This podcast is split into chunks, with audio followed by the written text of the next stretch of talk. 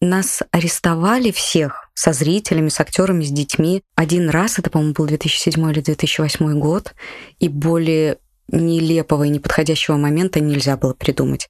Это был проект французского режиссера Кристиана Бенедетти. Он приехал к нам, он делал спектакль с нами месяц, и это была премьера этого спектакля. То есть там были все журналисты, французское посольство, дети, ну потому что там спектакль, насколько я помню, в том числе и про детей был один с рубах.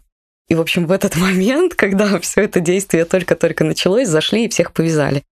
Там, наверное, человек нас 60 было. Это было феерично, потому что посольство, журналисты, ну класс, просто большего хайпа мы не могли бы себе сами придумать вообще никогда в жизни. Марина Якубович – актриса Белорусского свободного театра. На его странице в Википедии указано, что театр представляет собой авангард художественного сопротивления культуре, которая насаждается режимом Лукашенко. Театр всегда существовал в подпольном режиме, а с началом протестов в августе 2020 года положение актеров и режиссеров только усугубилось. Если мы все всегда, ну я, по крайней мере, всегда прекрасно понимала и была готова к тому, что там, ну, меня заберут, ну, 15 суток я отсижу, хорошо, ну, больше пришить нечего, то сейчас ты понимаешь, что тебе даже и шить-то ничего не надо, тебя просто могут забрать, посадить на годы просто так. Просто так. Ну, и тут уже как каждый взвешивает свои риски. Все основные актеры театра выехали из страны. В спешке покидая Беларусь, Марина выбрала Киев, где мы с ней и встретились.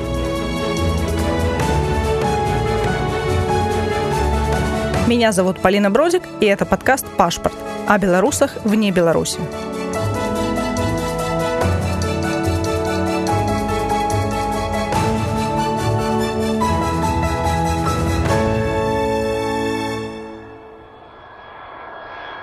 Как ты улетала? Улетала я круто. Я улетала, я улетела, как оказалось, на последнем самолете из Минска в Киев. Меня стало очень сильно уже накрывать, наверное, после Тутбая, ну, то есть вот это вот все э, и отмена спектаклей, они очень подрывают состояние, потому что ты не, ну, если я не могу играть спектакли, что я могу здесь делать, зачем я здесь? Еще фильм «Кураж» выходил, то есть там оставался, наверное, месяц до премьеры. И я понимала, что, ну, как бы, или перед «Куражом» меня, наверное, точно закроют, или после «Куража» меня точно закроют. А тем более уже Паша и Денис э, вот нас три героя Их фильма «Кураж». Уже брали тогда. Их уже взяли на да. сутки, и они уже уехали в Киев. И я одна осталась, одна из героинь фильмов. Начинаешь сам себя накручивать, что типа, блин, ну это точно случится, вопрос только когда. И что-то меня прям накрыло, и я уже пришла, говорю, Надя, это к нашему менеджеру в театре, говорю, я не могу, я, наверное, уеду. Ну, она меня очень поддержала, сказала, да-да-да, конечно. Все, мы договорились, что через неделю вот я улетаю, и проходит день, я пишу всем, что я уезжаю, я уже больше не могу, не выдерживаю. И через час сажают э, самолет Ryanair с Протасевичем. Мало того, что я не продержалась в топах новостей театра даже часа, но вот этот... Можно ругаться? Попробуй. Пиздец, который произошел, он ну, просто накрыл всех еще сильнее. Ну, акт терроризма, по-другому это и не назовешь. И, в общем, я такая думаю, наверное, не через неделю полечу, наверное, надо будет раньше улететь. И я поехала, купила билет уже на четверг. Почему-то вот четверг мне в голову стукнул. На следующий день, в понедельник, мы узнали, что э, со среды отменяют, закрывают воздушное пространство. По крайней мере, в Украину не будут летать самолеты. И во вторник просто, во-первых, сайты все лежали, и мне вот мои друзья, которые в Киеве, которые переехали раньше, они просто через украинский сайт каким-то образом купили билет, и каким-то образом не на последний самолет, а на предпоследний. Я до сих пор не знаю, почему. А последний отменили в итоге. А последний отменили, да. Ну, хотя было бы логичнее купить на последний, чтобы было больше времени собраться и подготовиться. И мы просто вот что-то похватали, там игрушки ребенку вообще, прям бедный мой сын такой, а где, а где? Он когда приехал, он прям такой вначале носился, говорил, как тут классно, а потом, когда понял, что нет игрушек и ничего нет, он говорит, поехали обратно в Минск. Полетели в Минск.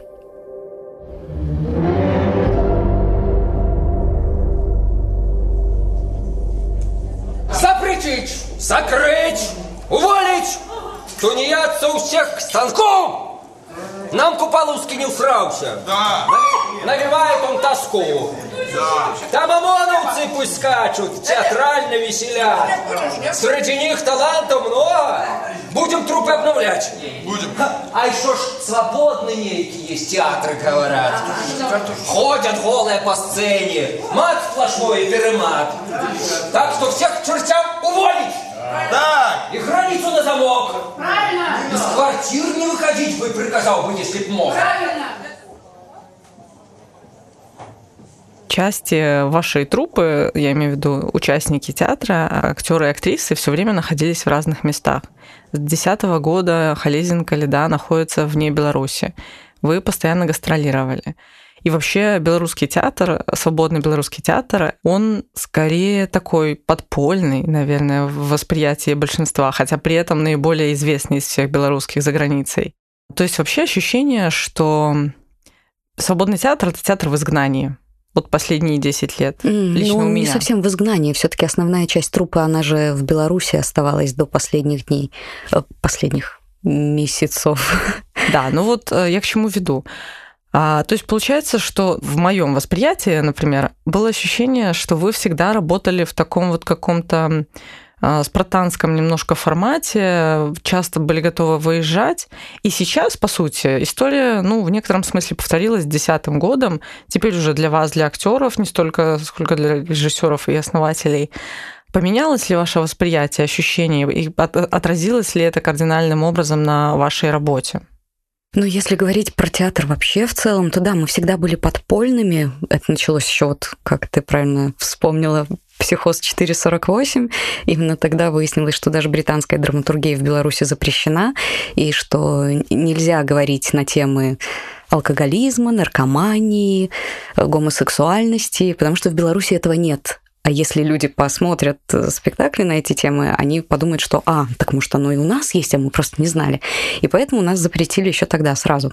И да, театр прошел сложный путь, несколько хаток, какие-то подпольные помещения. Я помню даже, как мы, э, когда у нас отобрали нашу первую хатку, э, мы просто арендовали какие-то помещения на три часа и как саранча налетали, заклеивали все черным, э, такой черной пленкой, ставили осветительные приборы, быстренько репетировали, приходили зрители, мы играли, точно так же быстренько все срывали, складывали, уезжали. Три часа, и нас нет.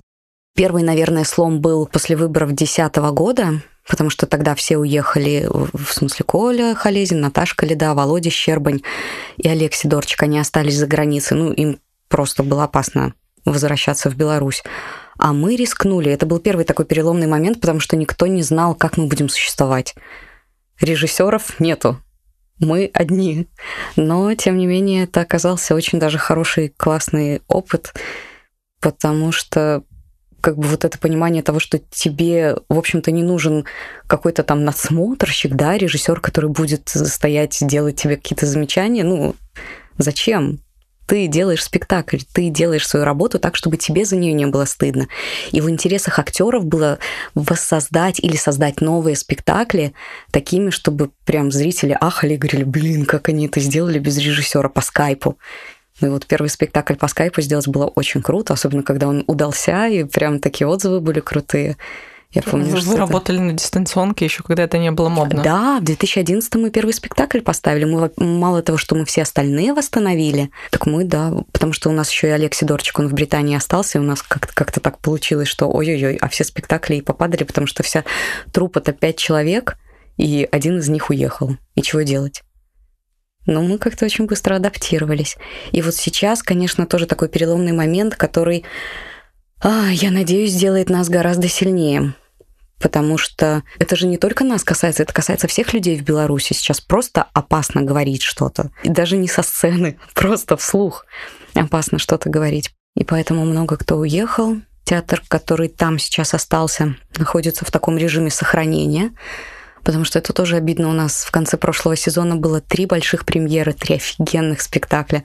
Один из них я видела вживую, два я видела в записи. И один вот сейчас должен еще тоже выйти в формате полуспектакля, полуфильма. То есть мы все равно ищем какие-то способы общения со зрителем, будь то какой-то онлайн-формат или ви- видеоформат. Но так хочется, чтобы зрители это увидели, потому что спектакли сильные, спектакли мощные.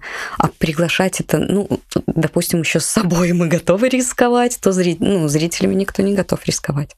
Ну, вы же показывали а, онлайн-спектакли из Лондона, которые транслировались о, в интернете, и можно mm-hmm. было смотреть в прямом эфире.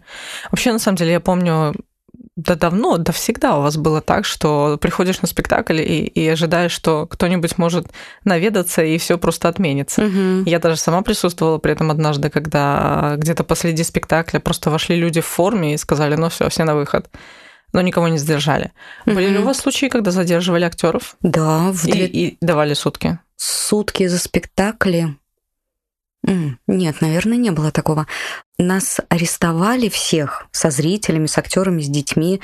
Один раз, это, по-моему, был 2007 или 2008 год, и более нелепого и неподходящего момента нельзя было придумать. Это был проект французского режиссера Кристиана Бенедетти. Он приехал к нам, он делал спектакль с нами месяц, и это была премьера этого спектакля. То есть там были все журналисты, французское посольство, дети, ну потому что там спектакль, насколько я помню, в том числе и про детей был один с рубах. И, в общем, в этот момент, когда все это действие только-только началось, зашли и всех повязали. Там, наверное, человек нас 60 было. Это было феерично, потому что посольство, журналисты, ну класс, просто большего хайпа мы не могли бы себе сами придумать вообще никогда в жизни. И это было тоже круто, потому что все это было, это, ну да, седьмой-восьмой год, и все это было так нелепо. Нас в одном автобусе везли, и мы в автобусе быстренько договорились, что мы говорим. Все дружно. Плюс у них не оказалось переводчика, и переводила Наташа Каледа. И, ну, в общем, неважно, что говорили иностранцы, Наташа переводила то, что, то, о чем мы договорились в автобусе. Так что это было, это было феерично. Нас три часа продержали, потом выпустили, и на следующий день, конечно, когда стали звонить уже и писать наши друзья с международной поддержкой по поводу, что, ну, как, как такое могло быть, как это арестовали всю труппу театра со зрителями, говорю, да вы что, никого не задерживали. И только все журналисты и дипломаты такие пум-пум-пум. А мы там с ними были, и как бы, да, нас продержали.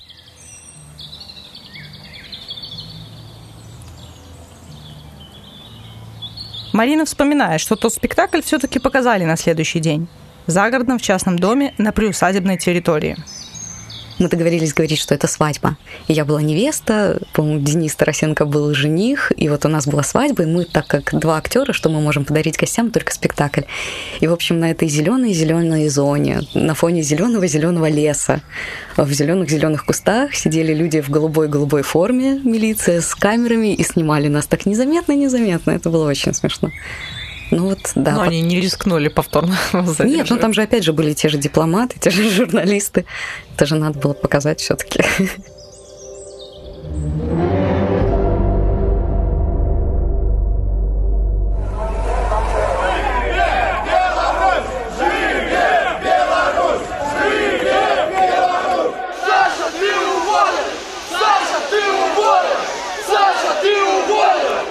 Протесты в Беларуси лишь усилили пристальное внимание силовиков к свободному театру. Спектакль «Время женщин» актерам в этом году так и не удалось сыграть. Самое это ужасное то, что ты не знаешь, то, что ты можешь только догадываться. От этого так сильно устаешь, это так выматывает. 26 апреля у нас должен был быть спектакль «Время женщин» Николая Халезина. Спектакль про трех женщин в тюрьме КГБ, Радина Халип и Наста Положанка. И, в общем-то, про то, этот спектакль тоже, он очень старый, он, наверное, года 14 13 14 ну, в общем, ему достаточно много уже лет, и мы его почти списали, а в связи с последними событиями он стал как никогда актуальным, потому что там просто а, быт трех женщин в тюрьме, и то, как их пытаются сломать на допросах. То есть там вот эти все и угрозы, и какие-то как подкупы, и, и все такое. В общем, этот спектакль стал очень актуальным, и нам очень многие даже зрители потом писали, что класс, спасибо большое. Когда мы попали в камеру, мы первым делом лезли теперь под шконку на самый нижний вот э, э ярус под, получается, на пол под нижнюю шконку, потому что там не светит, фонарь, можно спать спокойно. То есть они на спектакле это запомнили, и они юзали это в жизни, и уже как бы не переживали, а такие с большего были готовы. И, в общем, мы должны были играть этот спектакль в 8 часов. А в 7.30 пришел наш помощник режиссера, На этом спектакле и актер, и бывший студент Рома. И заходит, а мы там собрались переодеваться только, и он такой говорит, что типа переодевайтесь в зале Тихари. Я говорю, много? Он такой, ну да, много. И, и, ну, и он уходит тихонечко. Я такая думаю, блин, а что переодеваться-то? Ну, в костюмы переодеваться. Думаю, зачем? Ну, мы что, играть перед ними будем? Какой-то бред. В общем, мы быстренько все телефоны чистим. Я Тёме написала, что пришла милиция, увидимся через трое суток. И да, зашел мужчина в черном, вообще вот просто весь в черном, ни, никаких ни пометок, ничего нету на нем, никаких знаков. Милиция, все в центр помещения, всех собрали. И вот опять же, я не понимаю, либо это какой-то их косяк, то, что они пришли в пол восьмого, думая, что спектакль в семь, и тогда бы они, ну, всех задержали прямо во время действия, то ли они знали и не дали случиться спектаклю, и пришли раньше. Ну, в общем, они, получается, там было не так много зрителей, человек 20, и мы уже последнее время практиковали такую штуку. У нас актер стоял на стоянке, в общем, от стоянки до места, где мы играли, где-то пять минут пешком. И там, ну, по-другому никак не подъехать. И он там просто стоял, сидел в машине в своей, и на случай того, что если приедет бусик, и он увидит кого-то, он нам позвонит, и у нас будет хотя бы там пять минут как-то собраться, там что-то поудалять, как-то сказать зрителям, предупредить их. На да, стоял. да, да, да, да, да. И прикол в том, что даже он еще не успел прийти, потому что такое время дурацкое. И, в общем, получается, что и зрителей было немного, и мы еще не готовы, и ничего не происходит, и они как-то всех собрали, минут там 10 что-то ходили, всех там что-то шпуняли, Люди за баром с, с абсолютно ровными спинами пьют там чай. Мальчики играют в пинг-понг максимально сосредоточенно, не на жизнь, а на смерть.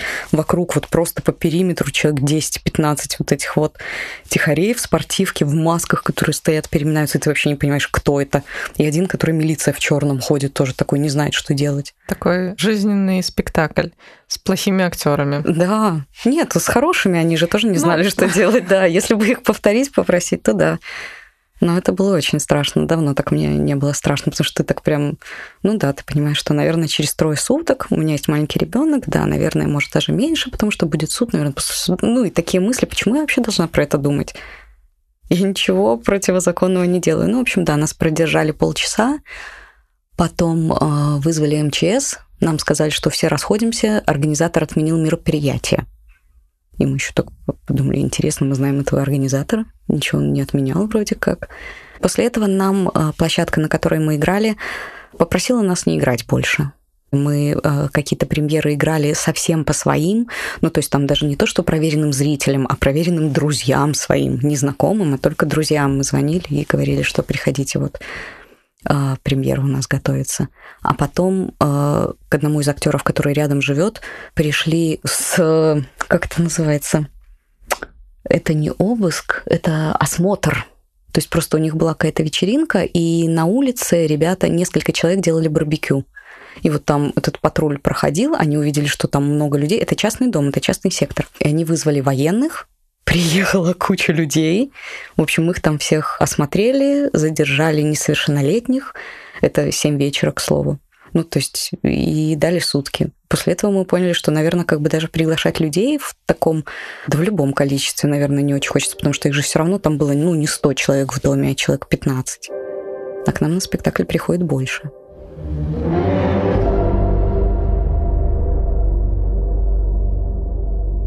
Как ты оказалась в свободном театре? И из какого театра ты ушла? Через постель. Угу. Да. Так получилось, что я еще была студенткой. Я тоже сходила на спектакль «Психоз 448», и я прямо, я офигела. Я вышла, меня трясло, я молчала. Я уже к тому времени работала в Театре белорусской драматургии. У меня было свое представление о театре. Но то, что я увидела, сломало вообще все представления. То есть, когда актриса прямо перед тобой на расстоянии метра от тебя, тебе в глаза говорит какие-то вещи, а ты как зритель, ну, ты не можешь убежать. Это не вот эта четвертая стена, где ты там, ну, попадет в тебя актер, не попадет, долетит, его энергетика не долетит, как повезет.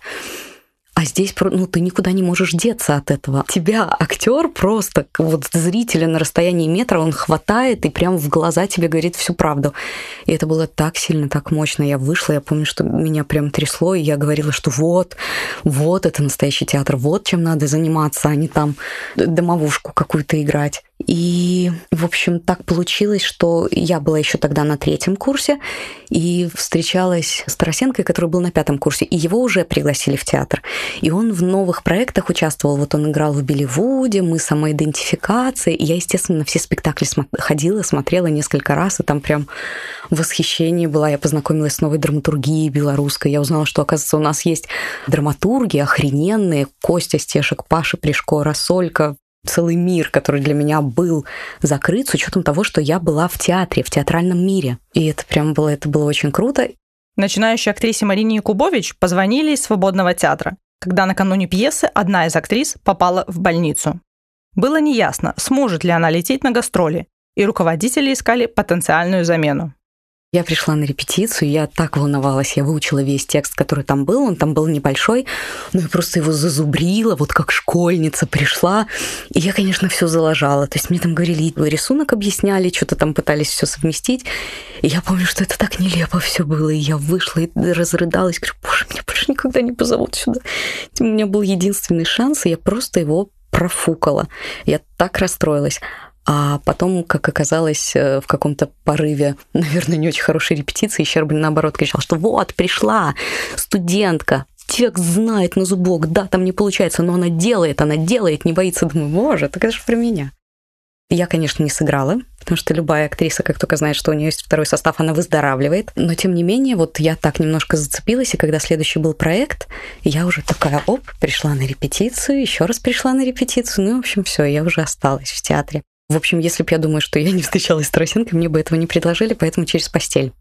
Вообще, насколько помню, вы всегда рассказывали, что те актеры, которые приходят к вам, они просто не смогли ужиться в традиционном театре с вот этой системой, и им, им хотелось свободы в свободном театре. И вот в 2020 году Купаловский, по сути, единственный театр, который э, прям открыто заявил о своей позиции и массово, в отличие от всех остальных. А... Но еще театр белорусской драматургии, они тоже, они выходили и пели, пели. Стоит ли их сейчас полить? Или не стоит? Но они тоже, они заявляли, они выходили, они же там каждые... Нет, они по воскресеньям они ходили. Ну, в общем, они там песни спевали, они там стояли на своем крыльце. Так что они тоже заявляли. Актеры свободного театра в августе 2020 года поприветствовали храбрость коллег из Купаловского и даже записали видео со словами поддержки. Дорогие купалаўцы, мы акторы беларускага свабоднага тэатра, які знаходзіцца ў супрацьстаянні рэжыму з першага дня свайго існавання. Вітаем вас у нашай сям'і. Ваше звальненне ёсць прызнаннем рэжыма таго, што крэатыўнасць і маральнасць прыводзіць дыктатара да панічнай атакі. Цяпер мы разам і нашыя з вами галасы чуе ўвесь свет. Жыве Беларусь! Насчет купаловцев я даже не знаю, я очень надеюсь, что они сохранят себя, потому что очень хочется вернуть старый Купаловский. А, не в каком-то даже творческом плане. Мне не очень нравится творчески то, что они сейчас делают. Даже э, вот Купаловцы онлайн на YouTube-канале, те спектакли, которые они делают, а, не очень я понимаю. Мне кажется, так много произошло с вами, как, как с актерами, которые лишились дома, лишились театра. А вы делаете, в общем-то, используете те же сценические приемы, что и в том же пространстве. Но у вас забрали это пространство, это должно было как-то изменить и вас, и структуру, и все. А ощущение, что просто, ну вот они, они стали эти же спектакли, эти же постановки просто делать в другом месте. Я как-то немножко даже раз... Ну, сейчас не принято, конечно, критиковать э, тех, кто поддержал протест, но мне кажется, я, я, я просто ожидала большего. Когда они делали Павлинку, я... Ой, нет, тутейших. Там прям был такой трейлер крутой, где они в сцепке стоят, где что-то еще. И я, я, я клянусь вам, я смотрела весь спектакль, такая думаю, блин, где сцепка? Но это же так круто, когда ты видишь э, элементы из жизни, которые стали в твоей жизни обыденностью, сцепка вот это, да, как, как она применяется в театре. Где, где в тутейших ее можно вставить? И они ее вставили на поклоне. То есть я просмотрела весь спектакль и только на поклоне увидела сцепку. И такое, типа, ну серьезно, ребят. В общем, да, это какие-то такие мои а, личные обиды. В общем, не отрефлексировали должным образом, mm-hmm. не, не переварили. Но надеюсь, они это сделают. Потому что актеры крутые, и работы у них крутые. А почему вы так мало вообще бывали в Украине?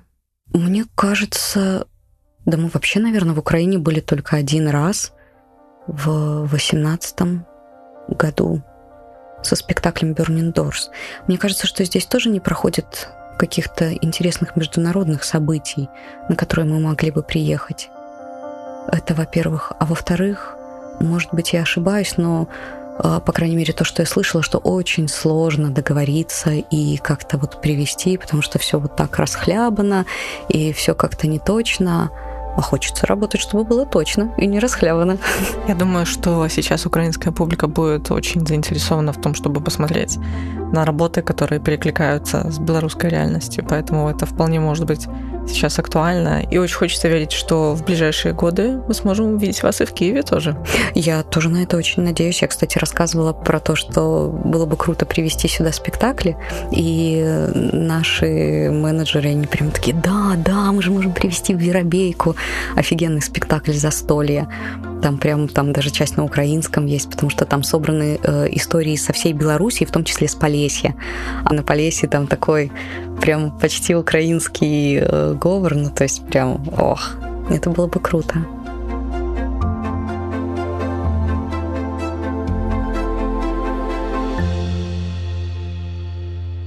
Давай поговорим о фильме. Должна признаться, я его не видела.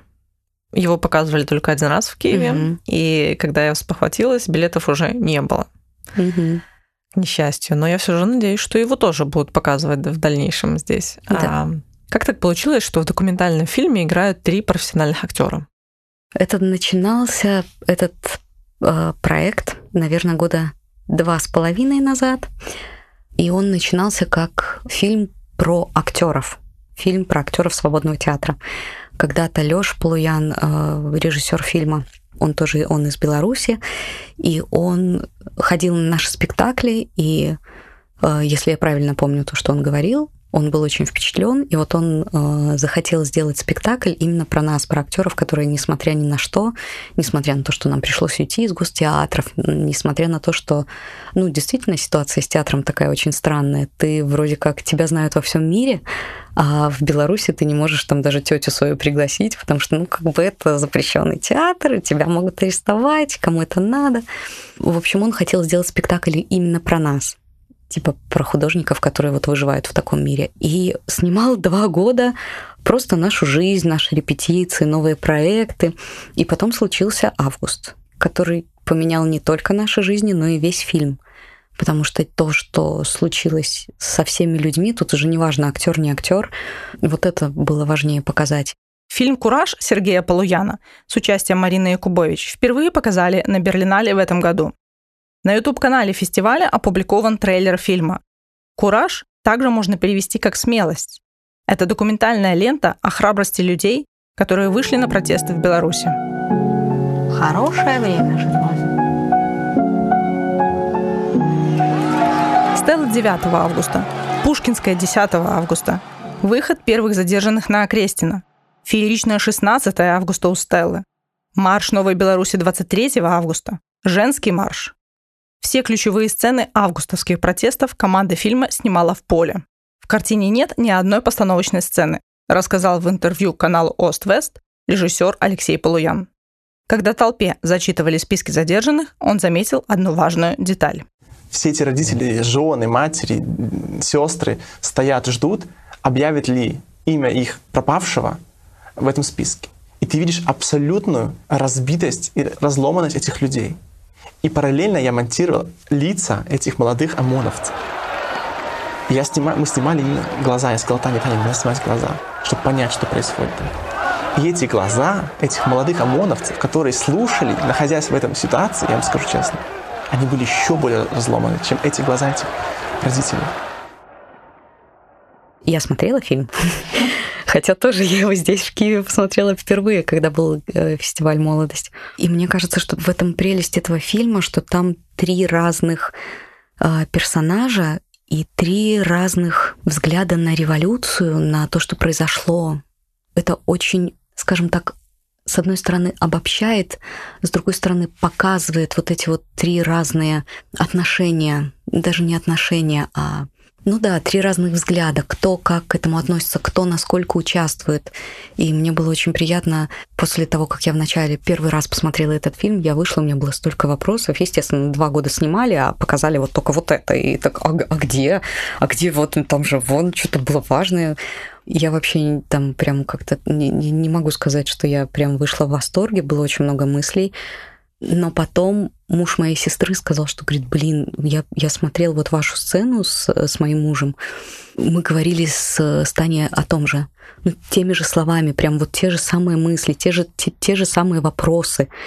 И вот в этот момент я поняла, что, блин, это да, это такой срез времени и, возможно, даже срез разных, ну, слоев населения, не слоев населения, как сказать, разных взглядов. Ну, то есть, да, это то, о чем все говорили. Это то, как все говорили. Это те мысли, которые у всех были. Мне кажется, это очень важно. Такой вот срез времени, запечатленный в, э, на пленке. Какие у фильма планы? Где его будут показывать в ближайшее время? Какие фестивали запланированы? Про фестивали я спрашивала специально у Лёши. Про, э, про много фестивалей мы не можем говорить, потому что они еще не дали, типа они еще не показали своих участников, поэтому он сам не знает, можно ли нам до объявления Э, фестивалей говорить. Но вот прошел прокат в Германии фильма, в Литве, сейчас планируется Польша, не планируется, а вот она уже прям начинается. И там прям очень много показов. Я знаю, что в Киеве тоже он очень хочет показать в Украине, сделать прокат этого фильма. Так что планов много, и я думаю, что его, я надеюсь, что его покажут и даже в, э, для белорусской аудитории был такой план показать его даже к 9 к годовщине, к 9 августа, но, видимо, не очень получилось, потому что в Беларуси все еще осталась операторка, которая это снимала, и понятно, что не очень хотят рисковать ей. Она не хочет уезжать. М-м. Это прям ее принципиальная позиция. И даже когда мы были в Германии, так много было предложений поддержки. Это опять же вот к разговору о том, что вы никому не нужны, вы там не, не, никто в вас не заинтересован, не, не заинтересован за границей. Нет. Мы приехали, нам столько предложений поступило. Причем, ну, не просто там вот оставайтесь, нет, именно проектов э, переосмыслить и сделать. Вот как-то прям ты слушаешь, думаешь, господи, боже мой, да сколько возможностей.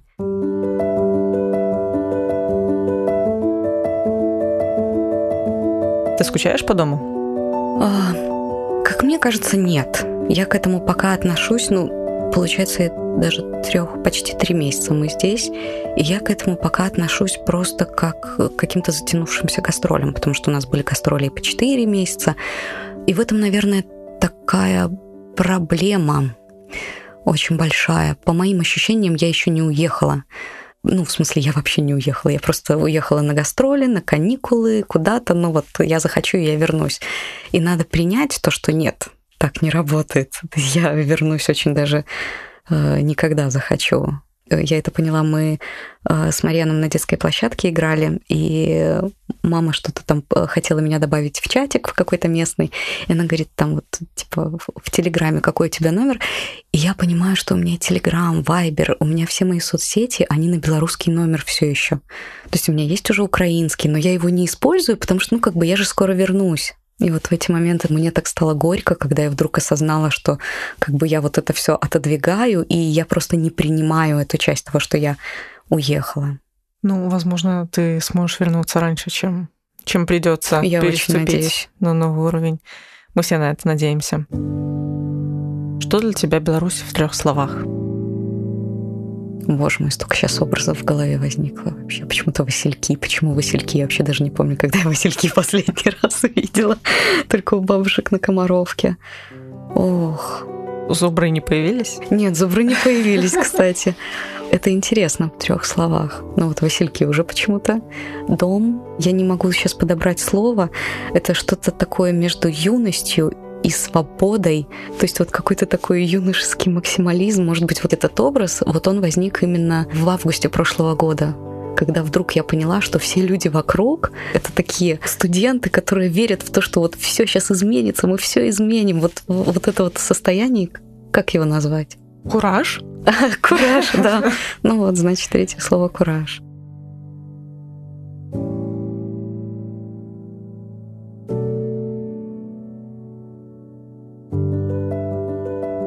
Вы слушали подкаст «Пашпорт. Белорусы вне Беларуси». В гостях у меня была Марина Якубович, актриса свободного театра. Моим следующим гостем станет Артем Концевой, белорусский издатель и основатель наиболее крупного в Беларуси онлайн-портала про IT-индустрию DevBuy, а с недавних пор и основатель аналогичного издания в Украине DevUA. Этот подкаст создан при содействии Фонда поддержки креативного контента.